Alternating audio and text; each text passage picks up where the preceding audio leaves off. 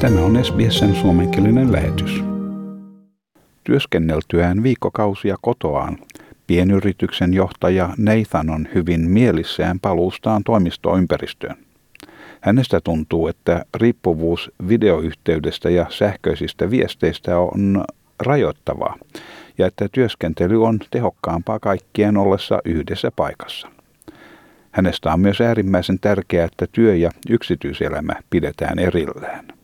It feels really good coming back here. There's only there's only so much you can do with you know video and messengers and all that type of stuff, and so our productivity when we're all together um, is just obviously a, a lot better. I just I can't describe how important it is to have um, a separation from your your your work and your personal life, right? And, and, I, and I mean a physical separation. Hänen yrityksensä on yksi niistä, jotka käyttävät Melbourneissa sijaitsevaa The Commons-nimistä yhteistilaa, mikä seisoo aivan tyhjänä COVID-19-rajoitusten ollessa huipussaan.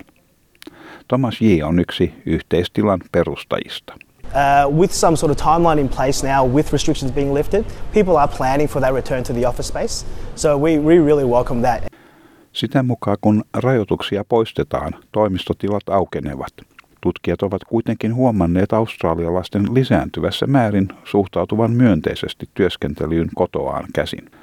Swinburne-yliopiston John Hopkins suoritti kyselyn asiasta, mistä selvisi, että 40 prosenttia vastanneista olivat työskennelleet kotoaan jo ennen pandemian alkua ja vain 10 prosenttia vastanneista ei usko tulevaisuudessa työskentelevänsä kotonaan.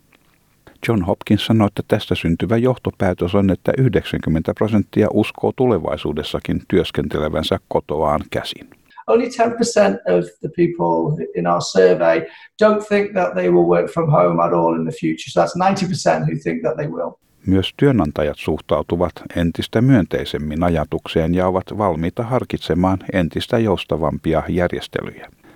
Tämä kuitenkin vaikuttaa kaupalliseen kiinteistöalaan toimistotilojen kysynnän laskiessa. Mark Curtin on toimistotilojen välitykseen erikoistuneen CBRE-yhtiön alueellinen johtaja.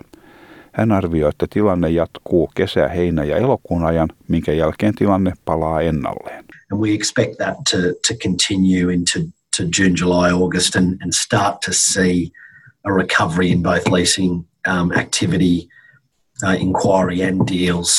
John Hopkins kuitenkin selittää, että päivittäinen työmatka on edelleen työpaikalle palaamisen suurin este.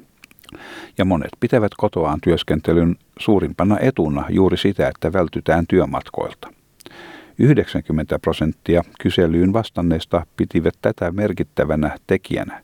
Työmatka kestää keskimäärin tunnin yhteen suuntaan ja se edustaa kahden tunnin aikaa päivittäin, minkä saa omaan käyttöönsä. you know, the main things that we're seeing as being advantages of working from home is definitely the, the lack of commute, so not having to commute. So almost 90% of participants in our survey uh, could see the benefits of not having to commute. And on average, that commute is about an hour each way. So it's a quite significant part of the day. So two hours in your day that you, that you get back to yourself.